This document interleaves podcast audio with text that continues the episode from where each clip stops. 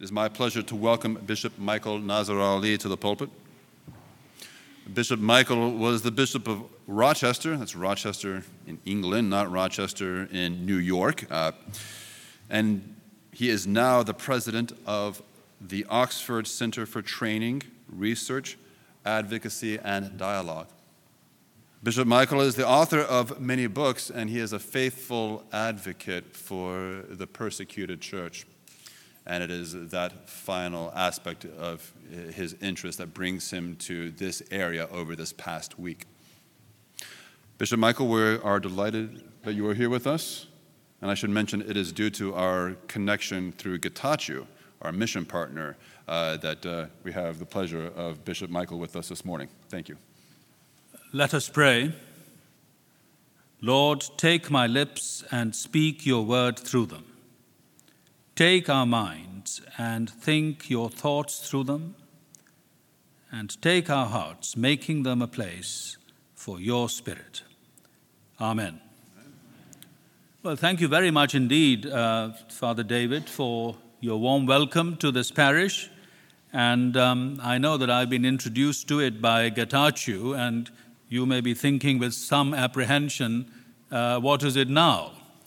And um, you never know with Getachew what, what, what the next corner brings. And of course, you will discover that very soon in a, in a few hours' time when you visit him. But we praise God for his ministry and for his dedication, uh, his stickability in those very difficult uh, circumstances in northern Kenya. And we continue, of course, to pray for him. Uh, when uh, David invited me to preach this morning, he uh, said that um, he was going through uh, a series about simple gifts. And he gave me a list of what he thought those gifts were and said, Well, uh, you make your choice. And I chose the one on words because it made most sense to me, I suppose. Um, so here we are. I don't know where this stands in your series. Is this the third one in the series or third? Yeah. Oh, well, I'm. So it's about words, and uh, as Christians, when we see the term words, we are, of course, immediately reminded of the Word, God's eternal, creative, active Word that brings the world, the universe, into existence. You know, in that very first chapter of the Bible, uh, we keep hearing, and God said, God said, God said, and it was. The creative uh, word of God that has brought the, the whole of the universe into existence. And it is not just that this uh, eternal active, creative word has brought the universe into existence, but the word keeps the universe in existence at every moment in time, sustains all that is. Uh, those in information technology tell me that the universe to continue to be needs fresh information to remain ordered and predictable and expand in just the right way at the right speed so that it doesn't explode into fragments or contract into a little football. And it is for us God's reason, God's mind, God's creative word, which expresses, who expresses his mind and his heart, that keeps the universe in being.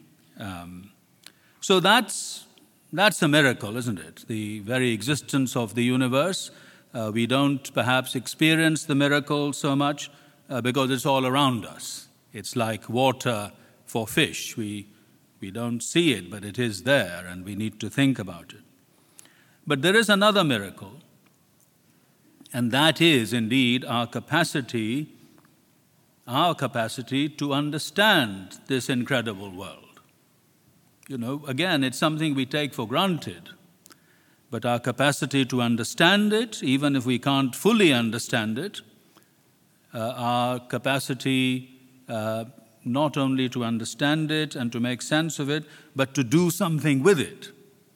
Human beings are uniquely able to change the world in which we live.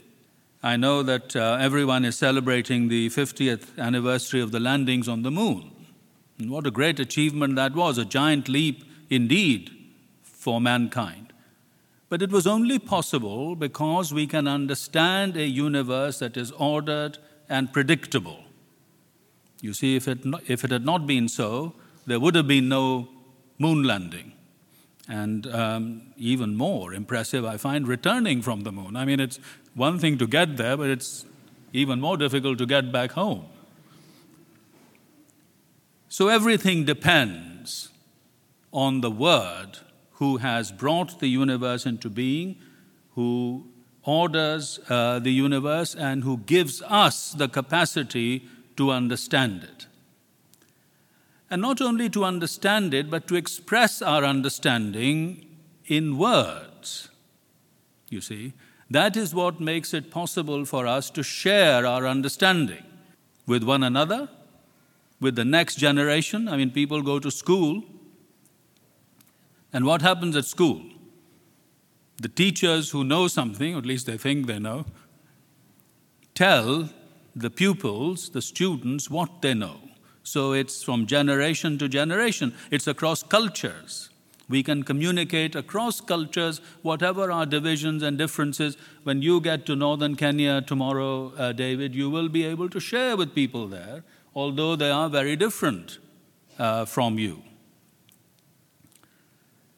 Words are important, they are uh, unique. Human speech uh, is a unique gift. Well, of course, animals uh, can communicate to some extent with one another and even birds. Uh, I know David is a great birder, and you'll see lots of birds, I expect, uh, in Kenya. Uh, but I was watching two blackbirds communicate with one another across a distance. And that's great. But there's nothing like um, the depth and the complexity of human speech, our ability to get ideas across uh, one another, however different we may be from one another. And this gift of words is actually simply a manifestation of the Word. The Word, God's Word, who brings everything into existence. So, in that sense, the Word is all around us, and we use words uh, to understand what the Word has done and what the Word is doing. But in the Bible, God's Word is also used in another sense. We heard about it in our reading from the prophet Ezekiel. And that is the Word that comes to the prophets, to those who are called especially by God to bring His Word to His people. And in Ezekiel, we have this rather sad situation the exiles who have become exiles from their own land because of their rebellion and their disobedience to what God had asked of them are sitting by a river in a strange land. By the rivers of Babylon, we sat down and wept. As it says in the Psalms, that is what they were doing. And Ezekiel is given a very difficult task of bringing God's word to people who were in this depressed and mournful state. And the passage read uh, to you this morning is about that. It is about the, the solemn responsibility of those who are asked to communicate God's word to his people. And it says here, that if they don't take this responsibility seriously and do not communicate what has been given to them by God, and the people continue on the path to destruction, there they have a responsibility. Theirs is the responsibility, and they will be uh, held accountable for not doing what they were called to do. But if they do what they've been asked to do and the people listen, well, there's salvation. If the people don't listen, there's destruction, but those called to teach will be vindicated. We are told in the letter of James for people not to want to be teachers. Let not many of you be teachers, he says, because of this grave responsibility of telling the truth of God's word to his people and to the world. And even Paul, great preacher and apostle, uh, in the first letter to the Corinthians says, Lest having preached to others, I myself should be found wanting. You see, how um, serious is that warning to those called to teach? So, God's word given to the prophets uh, to bring uh, those uh, who turn towards that word salvation, and those who turn away from it, of course, the judgment that the word also brings. The climax, of course, everything comes together into this wonderful climax of the taking of flesh by the Word. The Word became flesh, it says in St. John's Gospel, and was with us, dwelt amongst us. The Word who has created the whole universe, the Word who gives meaning, the possibility of meaning to us, the Word who has made possible human speech at all by which uh, we communicate and love and have relationships and learn. In the beginning was the Word, the Word was with God, the Word was God, and this Word becomes flesh and dwells amongst us. See? So in Jesus, we see all that God intends and purposes. We see God's purpose in our own destiny and in the destiny of the universe. Jesus, here in St. Luke's Gospel, in the portion that was uh, just read to you, is sending out people into the world. The, the number 70 actually uh, suggests that uh, a universal mission, because at that time it was thought there were 70 nations in the world. Well, we now have many more. Um, but it is symbolic of a universal mission uh, to which they are being sent here in Luke's Gospel. And um, they are given the word, as the prophets were, to bring to the people. The mission is urgent. There is no time to be lost. I mean, one of the things that I've been so impressed with uh, Getachew's ministry is this sense of urgency. He, he's never still, you know, he's always moving on to something else and someone else and, and so on. Uh, no doubt you will experience that restlessness. I'm sure you have uh, already uh, with Getachew. And there is that sense of urgency here. Do not greet people on the road, do not carry too much uh, so that you are burdened by what you are carrying uh, and you are to go out with the Word. Having now been with the Word made flesh, you're to take that Word to the world. And as ever, the Word is not just voice, not just sound. The Word, when it is brought to people, has an effect on them, on their households, on their communities. So both families are mentioned here and towns and cities. And what does the word do? Peace be to this house. Well, in a way, this is a conventional greeting still in the Middle East uh, that people use. But as ever, Jesus is infusing this with a new meaning. The word brings peace. Being justified by faith, says Paul, we have peace with God. Peace with God. It undoes our alienation from the very source of our being. Peace be to you. And because it undoes our alienation from the very source of our being, makes us friends with God, reconciles us uh, to God our Father, we are then found to be at peace uh, within, within ourselves and at peace with one another. So the word has the effect of bringing peace. And the church indeed is called to be a peacemaker, to bring peace to the world, to bring the message of the Prince of Peace in a violent uh, and quarrelsome world. And then the word heals, heal the sick in it, in whatever town or city or household you are um, visiting. Heal, heal the sick. That is to say, make whole people who are disturbed in their relationships, in their bodies, in their minds, in their spirit. The church has a continuing ministry of making people whole, of bringing God's wholeness to them by word and by sacrament. Never neglect the healing power of the sacraments.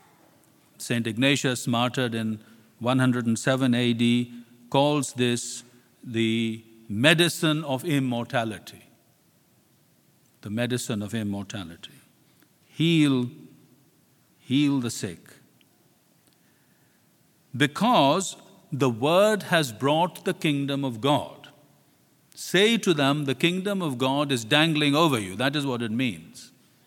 It is so imminent.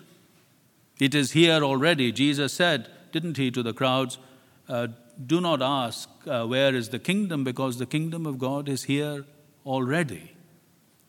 What does that mean? In what ways? Well, of course, the signs were all around them of what Jesus was doing and saying. But we can say for ourselves that it is actually Jesus who is himself the kingdom. You see, so don't go around looking here and there for the kingdom because I am the kingdom, says Jesus. I am the kingdom. And this is the primary way in which we understand God's word. Become flesh in Jesus Christ, good news for us as peace and healing and the presence of the kingdom. But again, from word we come to words. So these are words, the scriptures, the Bible, are the words, inspired words, reliable words that give us news of the Word. You see, it is the Word. Jesus is the living Word, and Scripture is a reliable testimony to this living Word. Indeed, we would know nothing about God's Word if we didn't have the Scriptures. It is only through the Scriptures that we know who is God's Word. What has God's Word done? What is God's word doing? What is God's word going to do? And then there are the words of the preaching of the church. Well, you may think you've already had enough of those words today. The preaching of the church is not identical with Scripture. Uh, because, of course, uh, when we preach, we take into account every context, every culture, every language, uh, when you will be preaching in northern Kenya, David, you will be preaching differently from how you preach here. Because the people uh, you are encountering, the people you're dealing with, the people who are listening are different. So the preaching of the church is not identical with the Bible, but it cannot contradict the Bible. Nor does the Bible contradict the authentic preaching of the church. So there is a mutuality of relationship, but in the end, when any question arises whether something is or is not according to God's will and purpose, that is decided by these words that are a reliable testimony to the Word, to the living Word. We praise God uh, for that, of course. But words are also important in communicating the good news day by day with our friends, in our homes, in our schools, at our place of work. How important it is to maintain freedom of conscience and belief in our place of work. You see, freedom of belief is not just about being able to worship freely. It is being able everywhere, in public or in private, alone or with others, to share our beliefs with others. They don't have to accept them, uh, but we should be free uh, to express ourselves and our beliefs in word and in action. Words and word, the two belong together. There would be no words without the Word. And we can use as Christians the words God has given us, the languages He has given us, to express the truth of the eternal, creative, and active Word of God. Now to God the Father, God the Son, God the Holy Spirit be all might, majesty, honor, and dominion, now and forever. Amen.